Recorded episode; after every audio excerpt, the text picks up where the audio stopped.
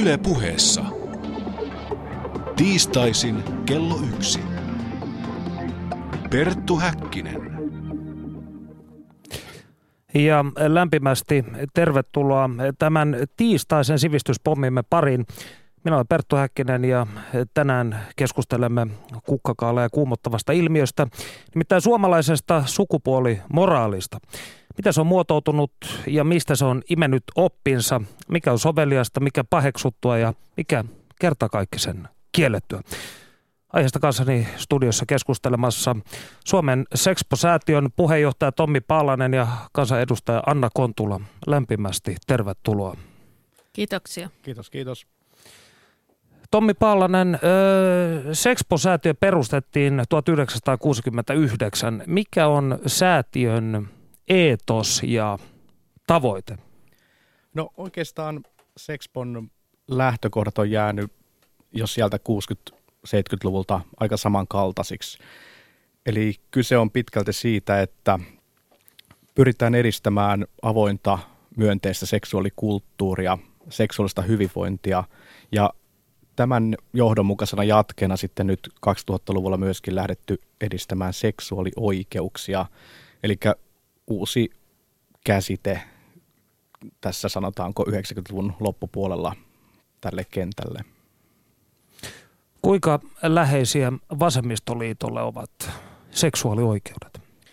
No varmaan se riippuu niin kuin kaikissa puolueissa, niin poliitikkoittain, toimijoittain, mutta mulle henkilökohtaisesti se on yksi keskeinen ja tärkeä ajatus, koska paitsi että mä oon sosialisti, mä olen myös feministi ja näissä molemmissa ajatellaan, että yksityinen on poliittista silloin, kun valtio jollakin lailla vaikuttaa myös yksityisen alueella. Eli voisi sanoa, että tämä niin sanottu No itse asiassa otetaanpa sitaatti. Sinä kirjoitit väitöskirjassasi Punainen Exodus seuraavasti. Pitkän kristillisen historian kuluessa yhteiskunta jakautui sukupuolimoraaliltaan kolmeen ryhmään. Miehiin, naisiin ja epänaisiin, joita kutsuttiin huoriksi. Onko kristillisillä arvoilla mielestäsi suuri vaikutus sukupuolimoraalia käyttäytymiseen Suomessa vielä vuonna 2013? Totta kai on kaikki keskeiset ajatukset, mitä meillä on sukupuolimoraalin tai ylipäätään moraalin alueella, niin pohjaa jollakin lailla kristillisen traditioon, koska se on ollut niin pitkään se eettinen ohjenuora. Ja tota, erityisesti naisten seksuaalisuuden säätely on tapahtunut pitkään kristillisen perustein ja kristillisen kirkon suojissa. Hmm, voisin kommentoida, että samalla myös seksuaalivähemmistöjen erilaisten vaihtoehtoryhmien kontrolli ja niihin kohdistuvat asenteet on pitkälti tämän saman kristillisen eetoksen tuotosta. Ja sen verran tätä termistöä voisin kommentoida, että nykyään ehkä puhutaan seksuaalietiikasta enempikin kuin sukupuolimoraalista, joka kuulosti kauhia vanhahtavalta mun korvaan. Ehkä mä vielä täydentäisin tuota sitaattia, jota käytit tuossa äsken, niin siinä mä pyrin käsittelemään sitä jakoa, jolla naiset on erotettu kahteen ryhmään.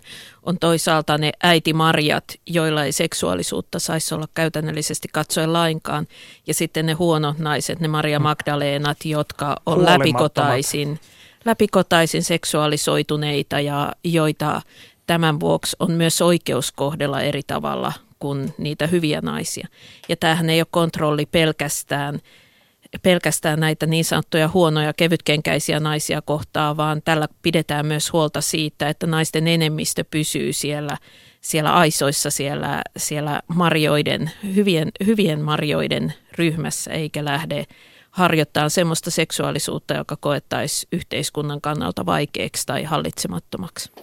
Aamen tämä on sinänsä mielenkiintoista, koska esimerkiksi luultavasti Italia ja Espanjan kaltaisissa syvästi katolisissa maissa tai Irlannissa tämä kuvio varmasti pitää hyvin paljon paikkaansa, mutta onko tämä nähtävissä Suomessakin? Koska no mä en, mä en ole... Siitä ei ole kauhean mm. kauaa, kun tehtiin tutkimus, jossa tarkasteltiin teini-ikäisiä tyttöjä. Ja edelleen meidän aikanamme tytöt tekee paljon valintoja siltä pohjalta, että he eivät tulisi leimautuksi, leimatuksi huoraksi. Mm. He valitsee elokuvat, joita he katsoo, kaverit, joiden kanssa he liikkuu, miten he pukeutuu, mitä he syö sillä perusteella. Että se on yksi keskeisiä niitä niin kuin, valintojen taustalla vaikuttavia tekijöitä. Ja jos 15-vuotiaat käyttäytyy nyt näin, se tarkoittaa, että, että huorastigma voi edelleen hyvin. Ja se ei tosiaankaan tarkoita vaan seksikaupan piirissä toimivia ihmisiä, vaan ylipäätään, ylipäätään sellaisia naisia, jotka käyttäytyy jotenkin seksuaalisesti sopimattomalla tavalla. No Tommi Pallanen, miten mies voi suomalaisessa yhteiskunnassa sitten käyttäytyä seksuaalisesti sopimattomalla tavalla? No eihän se just muuten voikka. niin, mä olin sanomassa jotakin aika saman tyylistä, eli äh, tämmöinen seksuaalikäyttäytymisen kontrolli kohdistuu nykyään osittain myöskin mainitun feministisen keskustelun kautta hyvin voimakkaasti miehiin. Eli äh, miehen, keski-ikäisen miehen nimenomaan seksuaalisuudessa ei lähtökohtaisesti ole juuri mitään muuta kuin pahaa, mm. ellei se ole perheen sisällä tapahtuvaa isukkiseksuaalisuutta tai semmoista sosiaalidemokraattista, täysin tasapuolista, vaniljaista, kaikkia kunnioittavaa seksuaalisuutta. Eli t- tässä päästään niin kuin tämmöiseen ristiriitaiseen tilanteeseen, että vaikka se huora stigma elää, niin meillä on yhä, tai meillä on yhä voimakkaampia – malleja siitä, että miten pitäisi elää omaa seksuaalisuuttaan kukoistavasti hyvinvoiden ja tuoda siihen tämmöistä intohimoa ja etsiä muistakin kulttuureista vaikutteita, jotta seksuaalisuus voisi kukoistaa tällaisena spontaanina ja kiihkeänä, mutta tässä tulee aika, aika skitsofreeninen tilanne, kun samanaikaisesti pitäisi miettiä, ettei leimaudu huoraksi tai jollain tavalla väärällä tavalla seksuaalisuutta ilmaisevaksi, mutta silti elää sitä kiihkeästi, kukoistavasti ja elinvoimaisesti. Niin tässä on se mielenkiintoinen juttu, ehkä viitaten tähän, että öö, en muista kuka aiheesta nyt kirjoittikaan, totesi vain, että jos keskikäinen nainen hankkii hieromasauvan, niin kyseessä on jonkin, jonkinnäköinen oman itsensä löytäminen ja emansipatorinen teko, kun taas keskikäinen mies, joka hankkii tekopimperon, on säällittävä runkkari. Niin, no ihan näin yksinkertaisesti se ei mene. Jos se menisi noin, niin meillähän olisi, olisi yleisenä keskustelun aiheena keski-ikäisten naisten keskuudessa, niin dildojen vertailu, mitä se ei suinkaan ole. Kyllä siihenkin liittyy tällainen tietty ää, epäilyttävä ulottuvuus. Mutta mä oon puhunut joskus siitä, että me eletään sellaista aikaa, jolloin seksikeskustelu on niin sanottua terveyskenkäseksiä, että seksin pitää olla terveellistä ja mm. painotetaan sitä, niitä hyviä terveysvaikutuksia, joita sillä on ihmiselle ja, ja heidän lähipiirilleen ja oikeastaan hyvä ihminen on ihminen, jolla on seksielämää myös.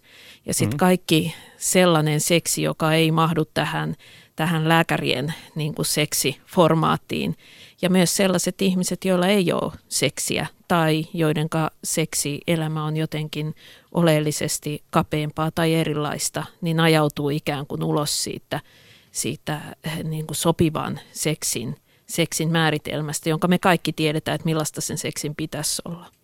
Tästä syystä mä puhun aina, ja Sexbokin puhuu seksuaalisesta hyvinvoinnista seksuaaliterveyden sijaan seksuaaliterveys on saanut niin kuin myöskin hyvin kielteisiä sävyjä just sen takia, että se normittaa ja jopa moralisoi tiettyjä seksikäytäntöjä aika raskaasti. Mm. Mutta siinä on se erikoinen juttu, että seksivälinen liikkeet, erotiikkaliikkeet tai pornokaupat, niin kuin sanotaan, niin jotkut mainostavat olevansa seksuaaliterveysliikkeitä, ja se kuulostaa mun korvaan kyllä niin kuin älyttömän valheelliselta. Vaikka siis hyvää tuotetaan monenlaisilla välineillä, niin seksuaaliterveyden niin kuin tämmöinen yli lyönti tai joku semmoinen yleistyminen tässä mitassa, niin kuulostaa aika omituiselta jopa.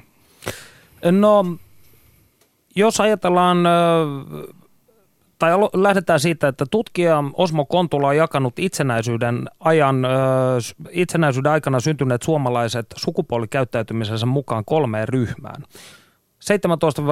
17-36 syntyneitä hän nimittää seksuaalisen pidättyvyyden polveksi, 37-56 syntyneitä seksuaalivallan kumouksen polveksi ja 57-80 syntyneitä tasa-arvoistuvaksi polveksi. Mutta mitä Tommi Paalanen näiden viimeisen polven, tasa-arvoistuvan polven jälkeen on tapahtunut? No mitä polvea siis nyt edustetaan? Niin. Voitaisiin olla ehkä monipolvisia, eli mä näkisin sen trendin, missä nyt mennään eteenpäin tasa-arvoistumiskeskustelun jonkinnäköisessä jälkimainingissa, niin moni, moninaisuuskeskustelu on noussut ehkäpä jopa keskeisempään rooliin. Eli tasa-arvokeskustelu on jollakin tavalla jo väljähtynyt sillä tavalla, että siitä on tullut, tullut niin tämmöinen joko niin virallisen, virallisen agendan, valtiollisen agendan juttu, jota voidaan vastustaa sen, kun se on valtakoneiston ja valtion tuottamaa, tai sitten käydään tämmöisiä aika pikkumaisia kiistelyjä feministien ja miesliikkeen ihmisten välillä. Mutta se trendi, mikä on selvästi niin kuin mun näkökulmasta etenemässä vahvasti, niin on moninaisuuskeskustelu kaikissa eri muodoissa.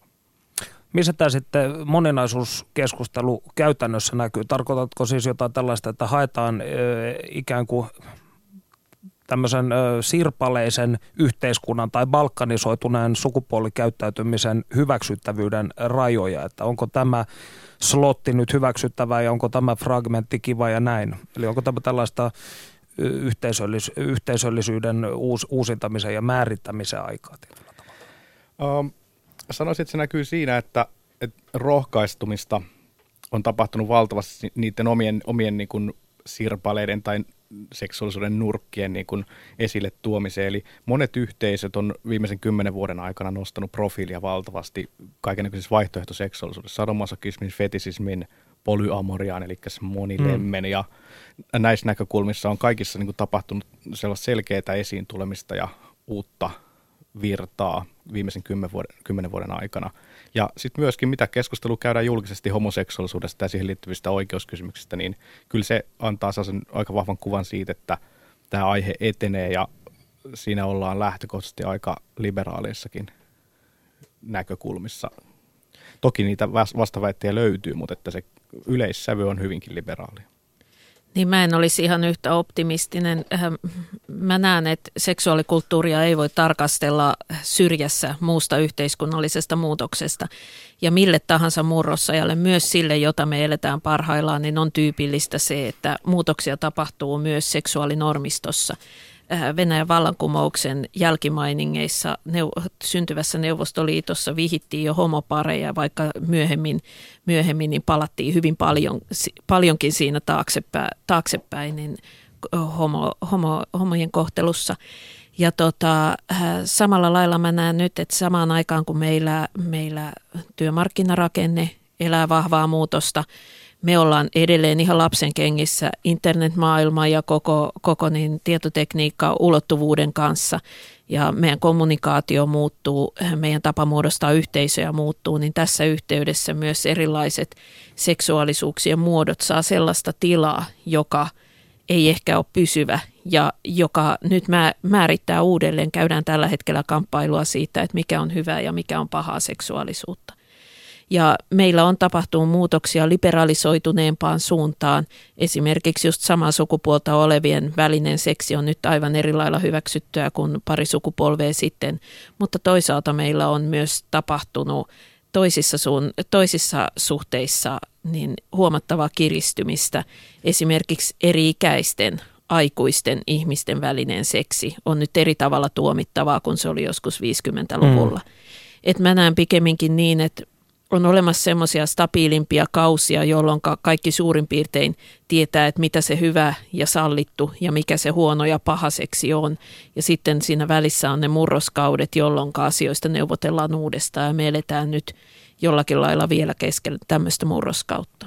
Niin tämä on mielenkiintoista, koska osa ihmisistä, jotka esimerkiksi suomalaisista, joiden kanssa olen keskustellut, jotka ovat 6-70-luvulla viettäneet tämän, voi sanoa 2-30 vuotisikäisyytensä, niin sanovat, että asiat ovat itse asiassa ö, hivenen jäykkiä verrattuna tähän niin kutsuttuun iloiseen ö, 70-lukuun.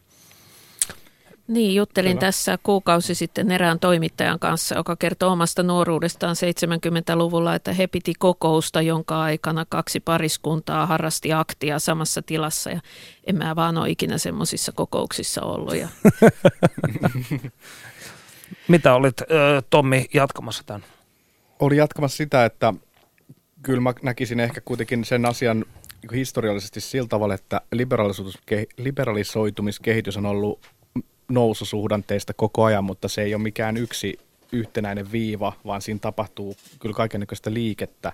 Mutta sitten mitä, mitä 70-luvulla tapahtui tietyssä esimerkiksi niin kuin heterokontekstissa, niin ei välttämättä sitten taas heijastunut kaikkiin muihin seksuaalisuuden muotoihin ihan yhtä liberaalina, vaikka siinä tehtiin niitä erilaisia kokeiluja aika paljon ja, ja ikään kuin tuotiin esille myöskin seksuaalisuuden monimuotoisuutta, niin ei se ollut kyllä kovin syvällisellä tasolla välttämättä vielä silloin tapetilla tai silloin niin mukana.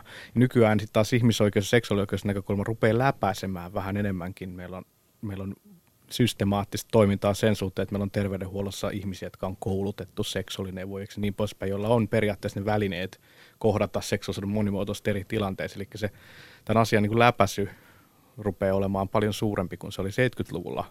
Et, et, tämä ei ole niin kuin, se, siinä mä olen samaa mieltä, että tämä ei ole mikään semmoinen yksioikoinen tie johonkin suuntaan tämä asia.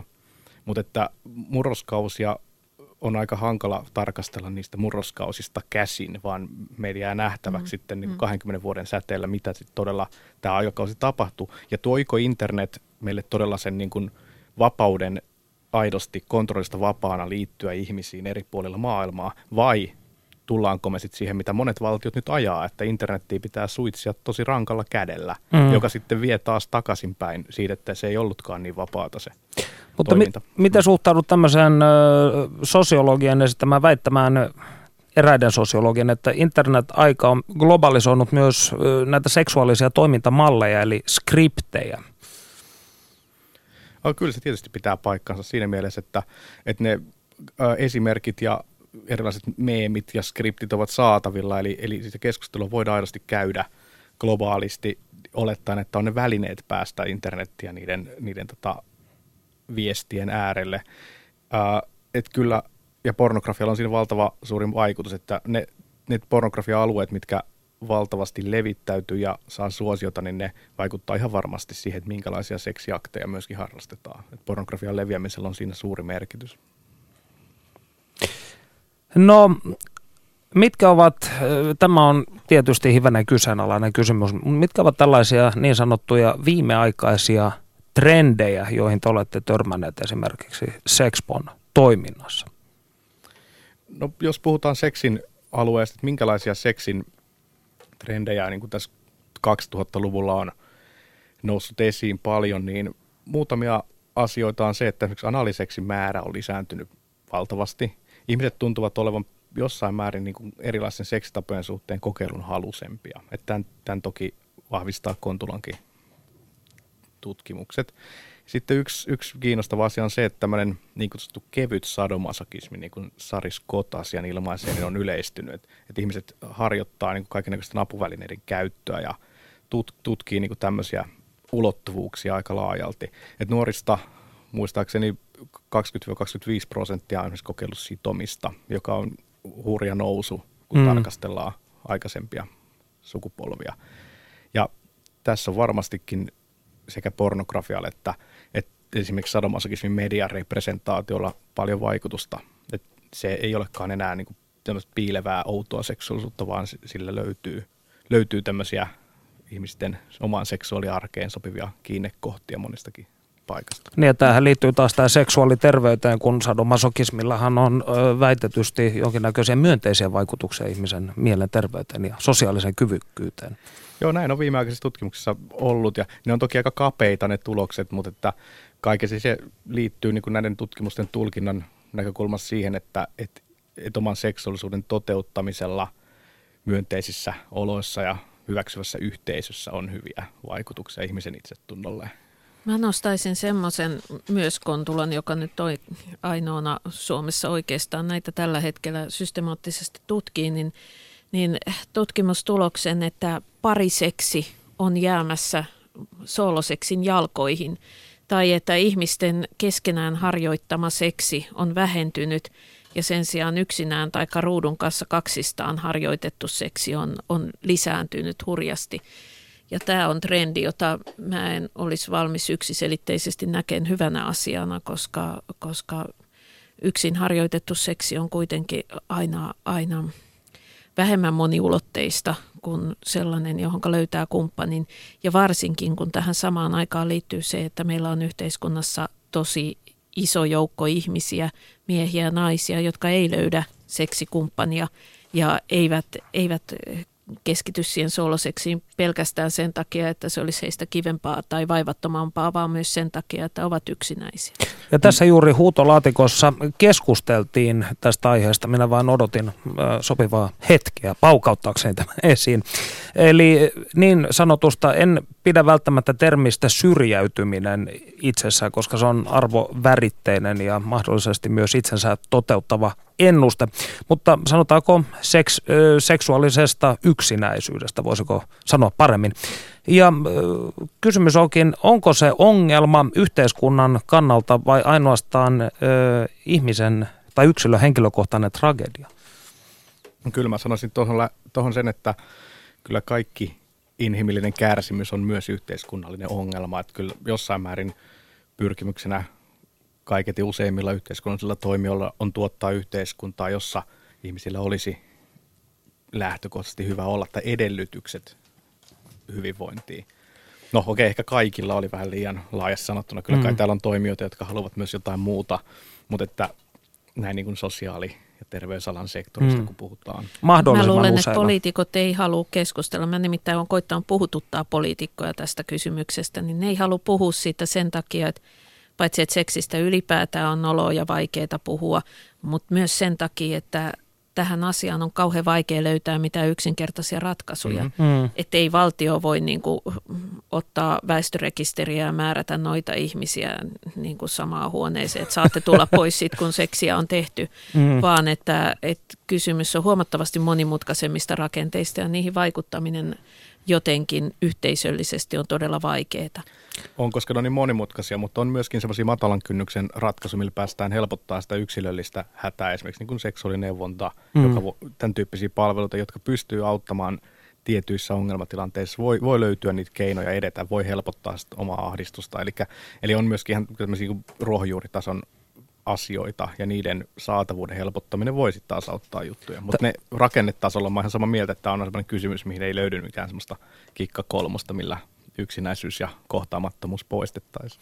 Tässä tulee mieleen se Toimi Kankaniemi joskus 90-luvulla, niin ehdotti tätä pornolinjojen suitsimista ja ja hänen ajatuksensa oli ikään kuin järjestää vastineeksi tällaisia puhelinpalveluita, missä ihmiset voivat ikään kuin soitella ja keskustella ja tutustua toisiinsa. Ajatusta ei sitten ikinä tietystikään viety mihinkään suuntaan. Mutta kun... Onhan meillä neuvottelupuheluita edelleenkin. niin ja itse asiassa nyt erilaiset netin treffipalstat on pitkälti tehnyt Toimi Kankaanniemen unelmasta totta. Kyllä. No joo, mutta, mutta sanotaan näin, että tämä Toimi Kankaanniemen unelmas itsessään sinänsä ei, ei lähtenyt aikanaan nousu kiitoon, mutta nyt kiitos sitten ihmisten oman oman viitseliäisyyden. Niemi oli pitkänäköinen. Kyllä, hän oli suuri futuristi, yhäkin on. No, nyt kun olemme, olemme päässeet tähän pornografia-aiheeseen, niin pornografian suhteen ollaan nykyisin kenties verrattain avomielisiä, mutta millaista oli ö, iloisella 670-luvulla pornografian maihin noususta Suomeen ja pornokauppiaiden suhteesta esimerkiksi lapsipornoon kertoo meille alan grand old man Tom Schöba, Schöberg. Panu Hietaneva haastattelee. Yle puheessa. Tiistaisin kello yksi. Perttu Häkkinen. Sinulla on ollut vuosikymmeniä 60-luvun puolesta välistä lähtien pornokauppa.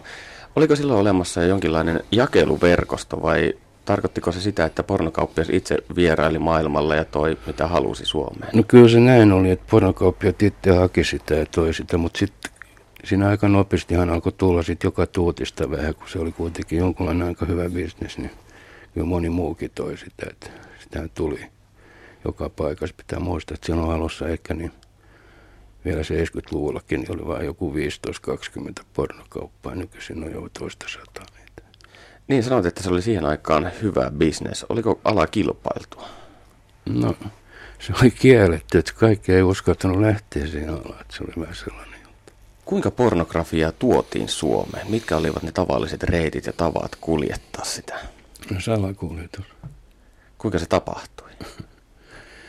no kyllähän se tota, noin, likapyökis laivossa tuli ja rekossa tuli ja kunnes me ruvettiin sitten tulla ja siinähän me, minä ainakin henkilökohtaisesti tein ison virheen 75, kun mä menin tullihallituksen siihen aikaan pääjohtaja Juutton puheelle, että tota, no, voiko tuoda tätä Suomeen. Niin mä sain sieltä hyväksynnän ja seitsemän vuotta tullasin ja poliisit tuli ja takavarikoi tavarat, vaikka ne oli valtion tullin kautta tullut ja maksettu tulli niistä, niin sitten mä sain vielä sala, lain piittämättömyyteen ja salakuljetussyytä ja joudun vankilaan. Kuinka 70-luvulla sitten ihmiset suhtautuivat pornokauppaan ja pornokauppiaisiin? Oliko no, alushan se oli näin, että esimerkiksi miehetkin, kun tuli 60-luvulla ostaa, niin nehän osti aina kaverille ja ne ostanut itselle. Ja sitten se pikkuhiljaa vapaantui ja miehet alkoi vähän niin ostaa itselle sitten. Siihen aikaan ei vielä naisia käynyt. Ja sitten pikkuhiljaa naiset alkoi käymään samalla tavalla että ne osti jollekin kimmakaari tai polttarin tai jotain, mutta nykyisinhän se on mennyt niin, että ei ihmiset enää ojostele. Sanotaan seksimessut, kun alkoi silloin 80-luvun lopulla, 90-luvun taiteessa, niin ne toi niin kuin naiset mukaan. Se kuvaa sitä seksimessujen kautta. Ne tuli niin kuin kundikaverin kanssa mukaan niille messuille ja sitten se lähti niin kuin ja nyt kun meillä oli messuja tuossa, kun mä järjestin muutama messu tuossa joku vuosi sitten, niin naisethan osti oikeastaan enemmän kuin miehet. Eli seksimessut oli asia, joka toi pariskunnat pornon pariin no, Suomessa. Joo, no ehkä nyt ennen sitäkin oli hyssys katsottu kotona kimpas, mutta tota, no, se, se niin kuin toisen massan mukaan. Pornokauppiat ryhtyivät aikoinaan taistelemaan lapsipornografiaa vastaan. Olit itsekin mukana tässä projektissa. Kuinka se tapahtui? No mä sanoisin näin, että ennen kuin poliitikot ja, ja feministit ja kaikki nämä lähti sille asialle, niin pornokauppiat jo päätti, että ne ei myy sitä paskaa. Se on siis ihan varma. Täällä ei ollut laki siihen eikä mitään lapsipornolaki. Sitähän tuli ja varmasti joku ehti jo vähän myydä sitä ja siitä ei kukaan erikseen varmaan tuomittu, mutta sitten tuli sellainen tilanne, että meitähän oli silloin aika paljon, oli niitä vanhempikin äijä, kun teki tätä bisnestä siihen aikaan. Oli Aesen Pena Palikka ja Henry Hansen ja mitä niitä oli meitä vanhempi. Mä oltiin nuori siihen aikaan ja sitten päätettiin jollain tavalla sitten kaikki, että pidetään istunto tuolla interkontinentaalisessa vanhempi siellä jossain niissä, niissä kokoushuoneissa. Ja tuotiin sitten sitä kamaa, sit, mitä joku oli tietysti raahannut tai jotain, niin löytiin pöytään ja silloin kaikki nämä. Meitä oli kai yli 15 siinä, oli kaikki siihen aikaan, kun teki tätä pornokauppaa ja päätettiin, että tätä paskaa ei ruveta levittää. Milloin tämä kokous pidettiin? Muistatko vuotta? No en muista tarkkaa vuotta, mutta se on siinä 70-luvun puolen välissä. Mutta kyllä se aika yks, yksipuolinen päätös oli, että siinä oli kaikki kyllä sitä mieltä sitten, mitä silloin oli jo. Mullakin oli jo lapsia ja tota, no, monella muulla oli siinä lapsi, että kyllä kaikki oli sitä mieltä, että sitä skeida ei levitetä. Oliko sitä kuitenkin tulossa Suomeen? No sitä oli tulossa ja sitä oli tuolla myynnissä. Saksassa oli aika paljon ja Hollannissa ja Tanskassa oli. Ja eihän normaali ihminen voi hyväksyä lapsiporno, sehän on ihan selvä. Jos on täysjärkinen jätkä, niin kyllähän se ymmärtää, että tähän ei voi rupea myymään. Ja kyllä mä sanoisin, että kyllä ne oli aika vastuullisia ne siihen aikaiset pornokauppiat kuitenkin, vaikka ne tykkäs rahasta, oli rahaa häneltä, niin ei, ei niillä ihan mitään vaan sitten kuitenkaan käynyt. Et moraali oli jonkunlainen. Näin siis Tom Sjöberg Panu Hietanevan haastattelussa. Toimittaja Saska Saarikosken tannoisessa artikkelissa Helsingin Sanomien kuukausiliitteessä ö, hehkutettiin feministien osuutta lapsipornon kitkemisessä, mutta asia ei välttämättä ole aivan niin yksiselitteinen. Onko feminismi tehnyt paljon työtä seksuaalisen eriarvoisuuden poistamiseksi sinun mielestäsi?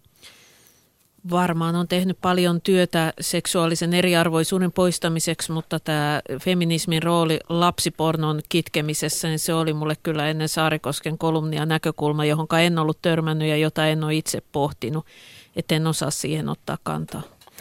No, sinä olet puhunut siitä aiheesta, kuinka paljon esivallan tulisi ylipäätään kontrolloida ihmisten sänkypuuhia. Kuinka paljon? Niin siis... Ja missä mä, asioissa?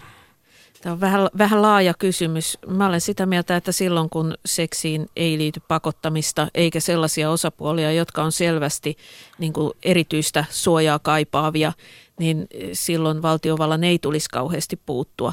Mutta tällä hetkellä suurin osa niistä käytännöistä, jotka jollakin lailla normittaa ja ohjailee meitä, niin tapahtuu jossakin muualla kuin suoraan valtiovallan lainsäädännössä, ja sen takia niihin puuttuminen on huomattavasti monimutkaisempaa.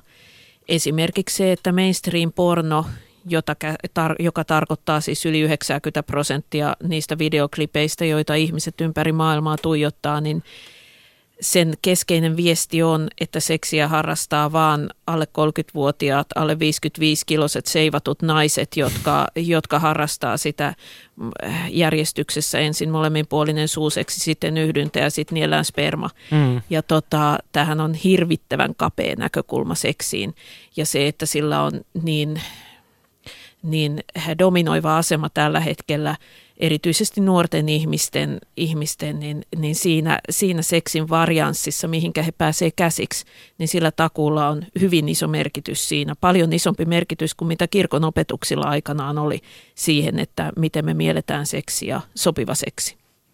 Ja ne vaikutukset on sekä hyviä että huonoja sillä tavalla, että, että voi olla, että aiheutuu tiettyä kapeutumista niin kuin seksi tavoissa tai siinä, että miten seksi ylipäänsä nähdään, mutta toisaalta myöskin rohkaistumista sit siinä, että seksi voi olla avointa ja helppoa, että siihen ei tarvitse niin kuin ladata hirveitä tuskaa ja ahdistusta. Että Kuinka monta kertaa, Tommi, olet ollut korkokengät jalassa sängyssä semmoisessa solmussa, kun ne naisnäyttelijät on, se ei ole mitenkään avointa eikä helppoa, se on kaikkea muuta. Mutta seksi asenteiden tasolla se voi hyvinkin olla sitä, että seksi, seksistä voi puhua, sitä voi nauttia aika avoimella tasolla.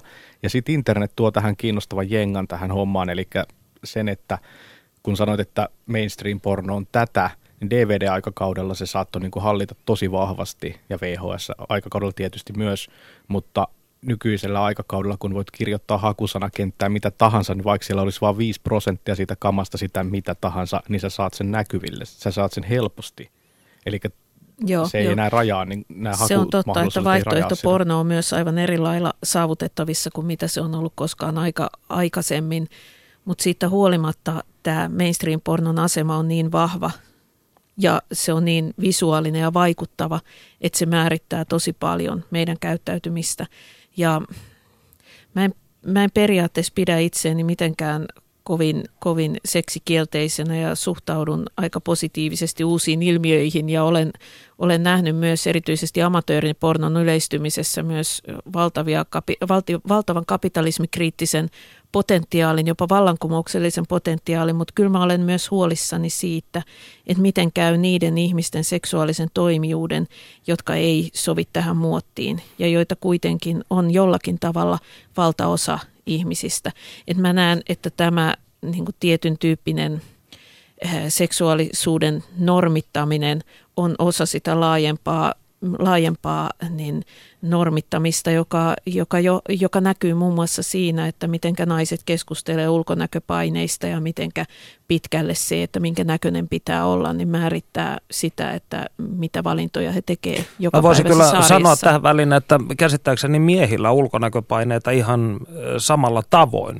No itse asiassa ei ihan samalla tavoin. Miehillä kasvavassa määrin yhteiskunnan visualisoituessa ja miehetkin ovat päässeet tästä tuskasta osalliseksi paljon enemmän kuin aikaisemmin, mutta ei vielä lähellekään samalla tavalla kuin naiset. Miten niitä voi määritellä no, prosentuaalisesti? Esimerkiksi nyt viimeksi katsoin tutkimusta, jonka mukaan niin urheiluharrastus, niin naisilla motivaattorina on, on huomattavasti useammin se ulkonäkö kuin miehillä. Ja naiset kokee ylipäätään sen ahdistuksen siitä, että he on jollakin lailla sopimattomia, niin huomattavasti useammin kuin miehet.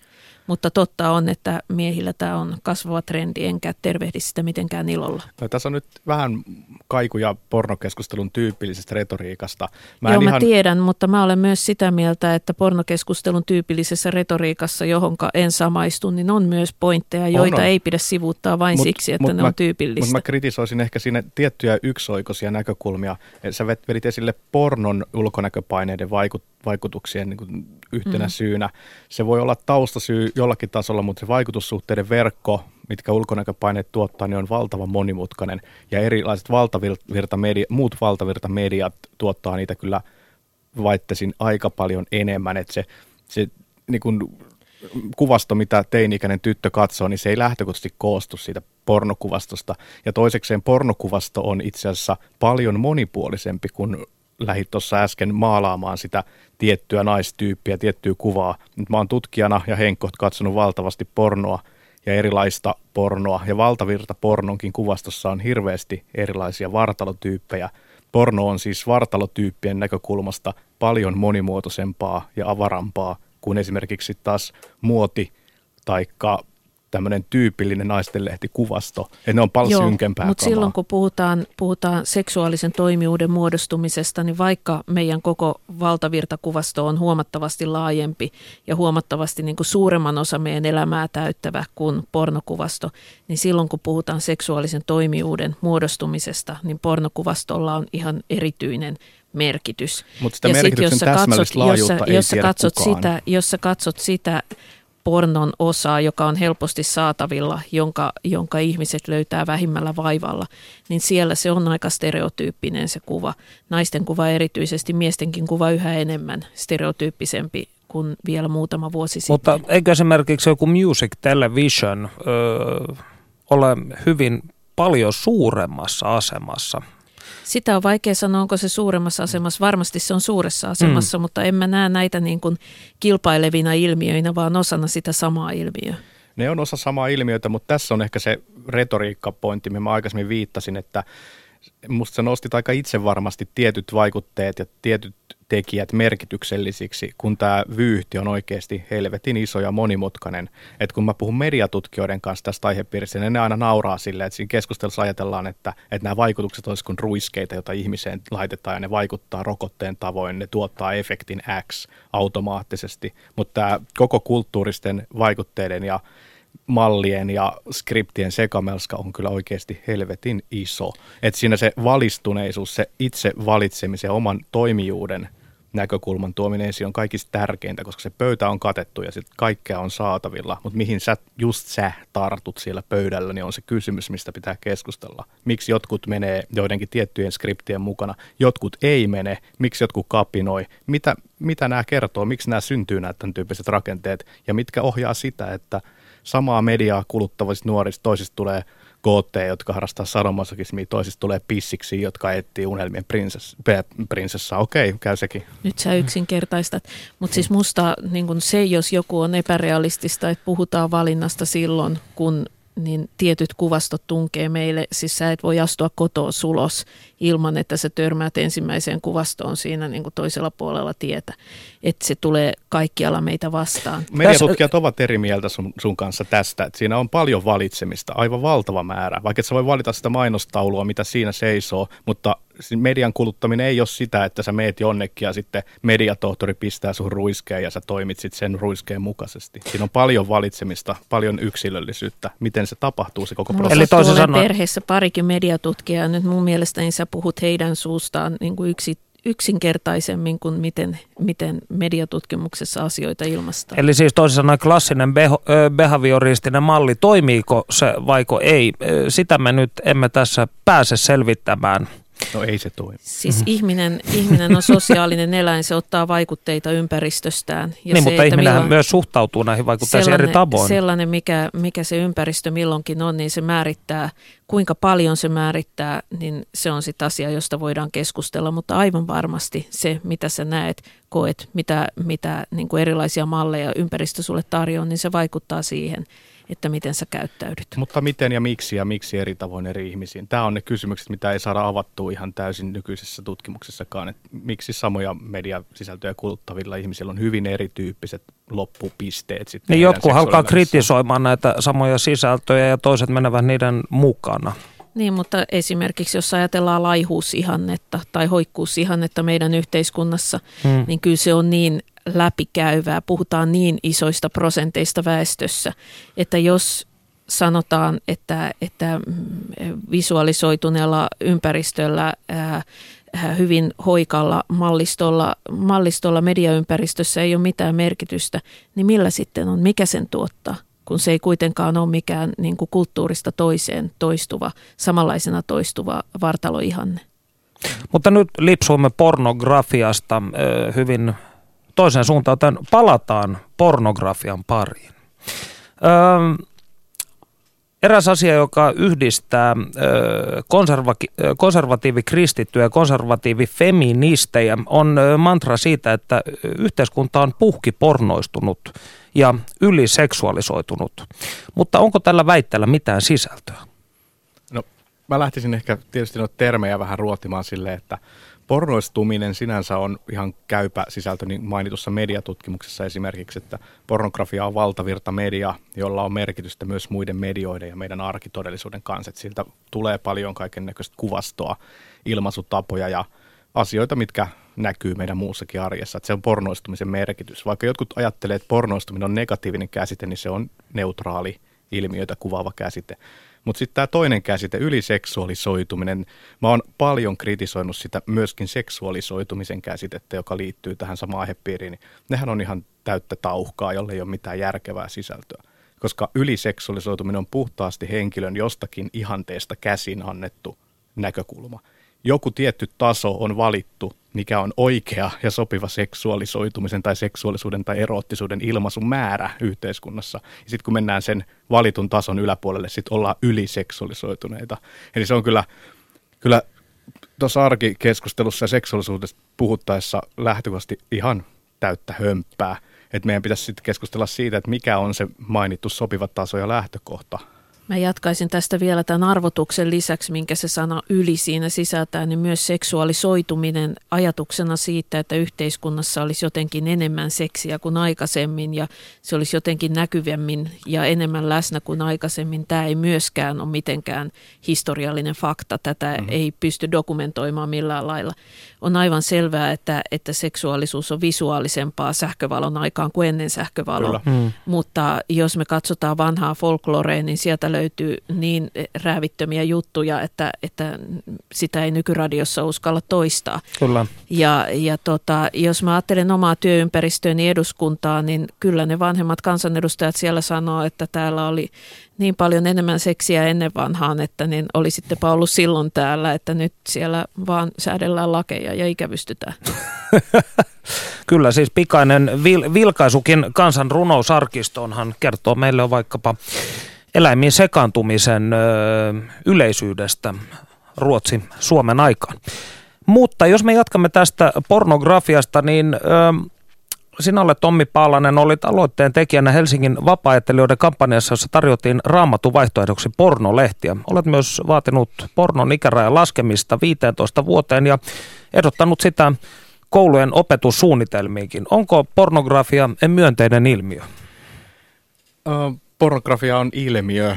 Silloin sekä myönteisiä että kielteisiä puolia niin kaikilla ilmiöillä, mutta kyllä mä sanoisin, että voittopuolisesti pornografia tuottaa ihmisille nautintoa ja virikkeitä ja seksuaalista kiihottumista niin ihan positiivisessa näkökulmassa. Joillekin tietysti valitettavasti se on ongelma ja niissä ongelmissa ihmisiä pitää auttaa. Mutta näihin aikaisemmin esittämini mielipiteisiin voisin sanoa sen, että tokihan tässä ensimmäisessä raamattu on lähinnä huumori lähtökohtana, mutta sitten nämä muut mainitsemasi liittyy siihen, että, että myöskin nuoret katsoo pornoa aika paljon ja se on hyvin ambivalentti aihe nuorille, eli sillä on siinä kontekstissa yhtä lailla hyviä ja huonoja sävyjä. Ja näistä asioista pitää keskustella ja keskustella suoraan, peittelemättä, sivuuttamatta niitä oikeita asioita ja tilanteita. Ja tämä on se pointti, miksi pornosta pitää keskustella myöskin kouluilla seksuaalikasvatuksen yhteydessä. Että se ei voi jäädä tällaiselle niin kuin ylätason puuhastelulle, vaan sen pitää olla myöskin ruohonjuuritasolla se keskustelu nuorten arjessa. Eli ei pornoa siellä koulussa tarvitse katsoa, mutta siitä pitää puhua. Joo, mä oon samaa mieltä, ja, ja että et pornon lukutaito olisi kauhean arvokasta, että sitä, sitä viljeltäisi myös koulussa. Ei se pahaa tekisi keski-ikäisillekään. Kyllä. Mutta jos pornon ikärajan laskemisella 15 vuoteen tarkoitetaan myös pornon näyttelemisen laskemista 15 vuoteen, niin sitä mä en kannata niin kauan kuin yhteiskunnassa on niin voimakka- voimakkaita stigmoja, koska mä ajattelen, että niin kauan kuin ihminen ylipäätään on alaikäinen, niin häntä pitää suojella sellaiselta, sellaiselta toiminnalta, joka saattaisi merkittävästi vaikeuttaa hänen elämä, elämänsä myöhemmässä vaiheessa. Mulla on useampia pornoalalla toimivia ystäviä lähipiirissä ja, ja tota, he on tehnyt tämän päätöksen täysi-ikäisenä, mutta siitä huolimatta joutuvat kaiken näköisiin vaikeuksiin koettaessaan sitten, sitten elämänsä järjestää, järjestää sen stigman alla, mikä pornoon liittyy.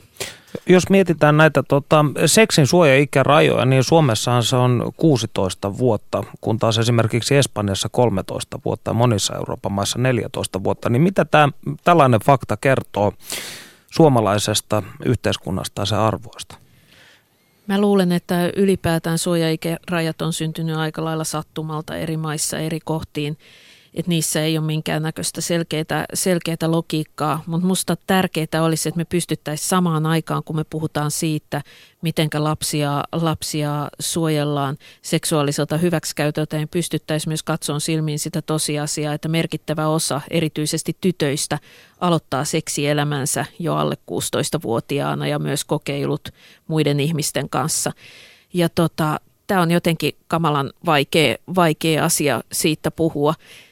Ja niin kauan kun sitä ei puhuta, niin kauan kun sitä ei käsitellä, niin nämä nuoret on aika yksin sen oman, oman seksuaalisuutensa kanssa. Et siihen aikaan, kun eniten aikuisten helppiä tarvittaisiin, niin heidän seksuaalisuutensa on jotenkin kiellettyä, niin kuin sen koko olemassaolo kielletään ja he on, heidät mielletään tässä yhteiskunnassa epäseksuaalisiksi olennoiksi, jo, joilla ei ole omaa seksuaalista toimijuutta. Mm. Nimenomaan tähän tulee keskustelu itsemääräämisoikeudesta ja sen rajoista tämmöisessä tilanteessa, jossa ollaan kuitenkin vielä vanhempien silmän alla ja juridisestikin holhouksen alaisuudessa. Että siinä tulee paljon hankalia kysymyksiä käsiteltäväksi. Mä oon siitä lähtökohdasta samaa mieltä, että nuoret on yksi semmoinen ryhmä, joiden seksuaalisuutta ja seksuaalioikeuksia oikeastaan pitäisi niin kuin tarkastella yhteiskunnassa ylipäänsä paljon avoimemmin kuin tällä hetkellä – mitä mainitsit äsken tuosta pornonäyttelemisestä, niin en minäkään ehkä kaupalliseen pornoon niin kuin vielä alaikäisiä olisi työntämässä, mutta että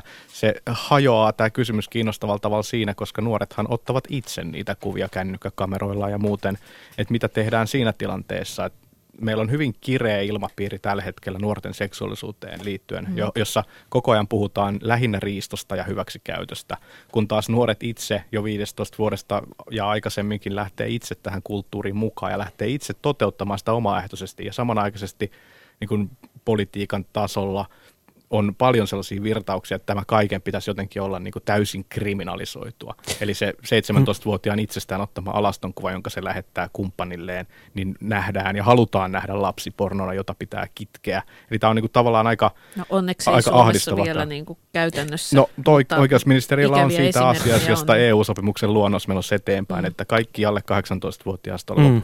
alaston materiaalta erottinen materiaali olisi mutta mä haluaisin tähän tuoda vielä luokkaulottuvuuden, että nämä aikaisin seksikokeilut aloittavat tytöt, niin ne on pääsääntöisesti tulee työväenluokkaisista mm. kodeista.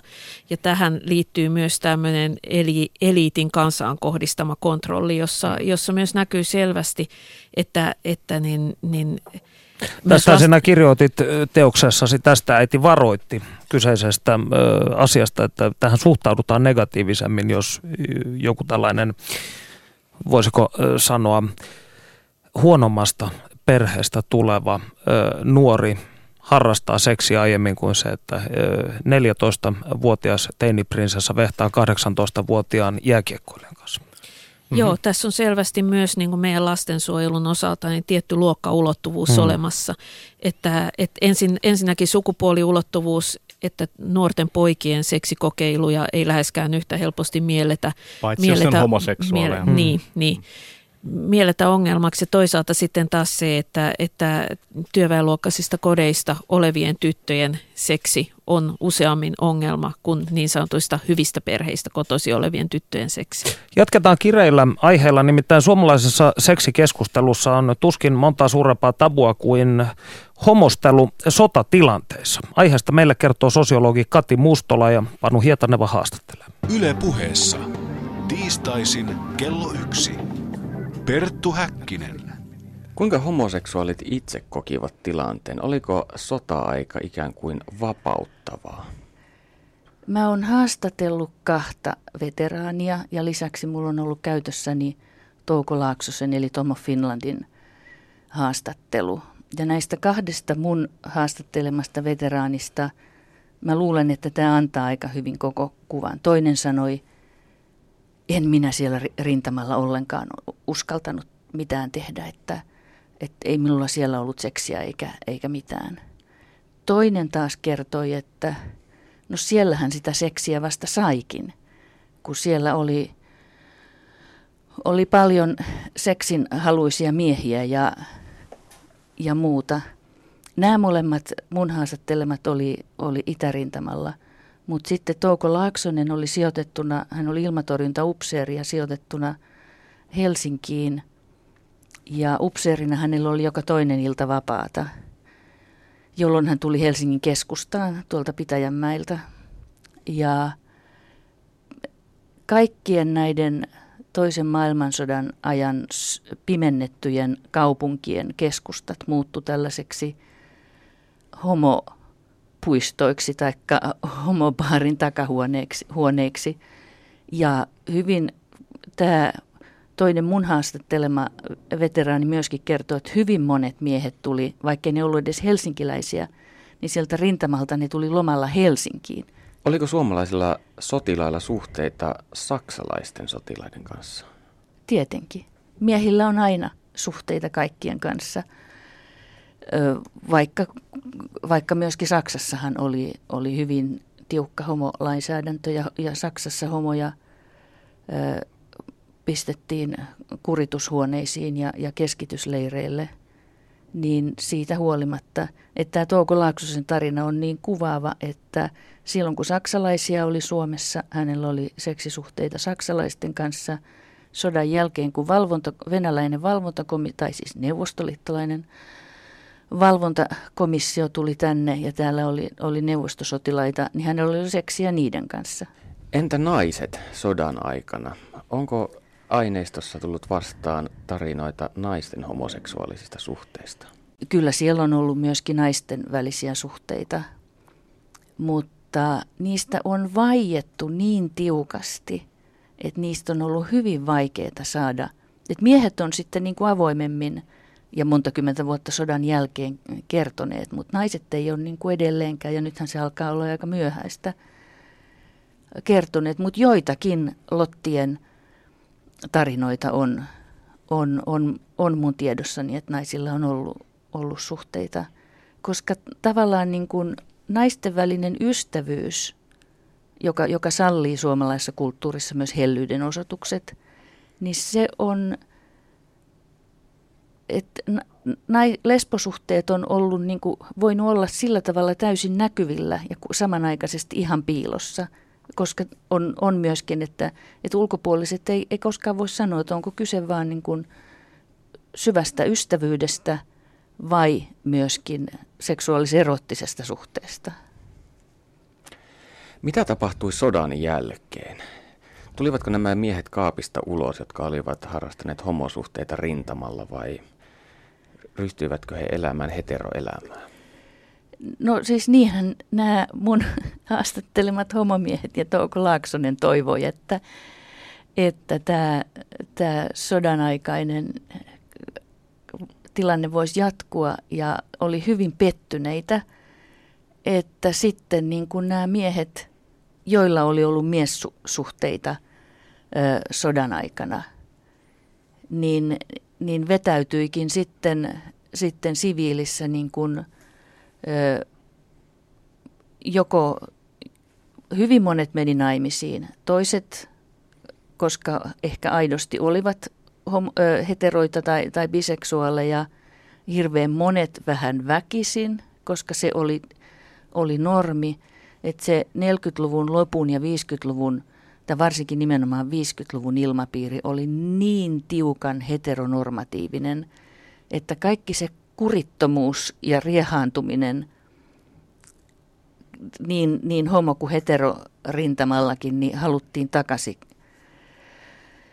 kuriin. Naiset, jotka oli, oli ottaneet kotirintamalla miesten roolin, naiset haluttiin takaisin hellan ja nyrkin väliin, että siis se koko se naiskuva kotirouva, että se oli niin täydellinen kurinpalautus niin homoille kuin heteroillekin, niin kuin sellaiseen hirveän ahtaaseen sukupuolten ja seksuaalisuuksien karsinoihin.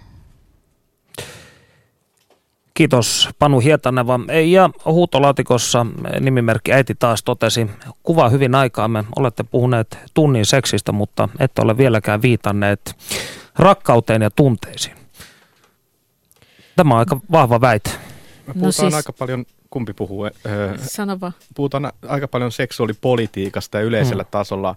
Tunnekeskustelu on semmoista niin käytännön, käytännön seksuaalikasvatuksen, seksuaalineuvonnan vastaavan kohtaamisen keskustelua, että kun menemme sinne kontekstiin, niin puhutaan mielellään tunteista ja paljonkin, mutta että nyt mä oon puhunut aika paljon yleisellä tasolla ja tässä tunteet ei ole ollut keskiössä sen takia. Ja mediassa puhutaan niin paljon tunteista, että minä olen yrittänyt varjella ohjelmaa, niin siltä ei jättänyt sen muun muassa Maria Jungnerille. Niin, Minusta on kiinnostavaa, että politiikassa ylipäätään Suomessa ei ole sopivaa puhua tunteista, ei edes seksuaalipolitiikassa, mutta haluaisin korostaa, että noin yleensä seksi ja rakkaus eivät, eivät välttämättä liity yhteen ja, mm. ja seksiin toisaalta liittyy paljon muitakin tunteita kuin se rakkaus, joista myös olisi hyvä ja tärkeä puhua eri yhteyksissä.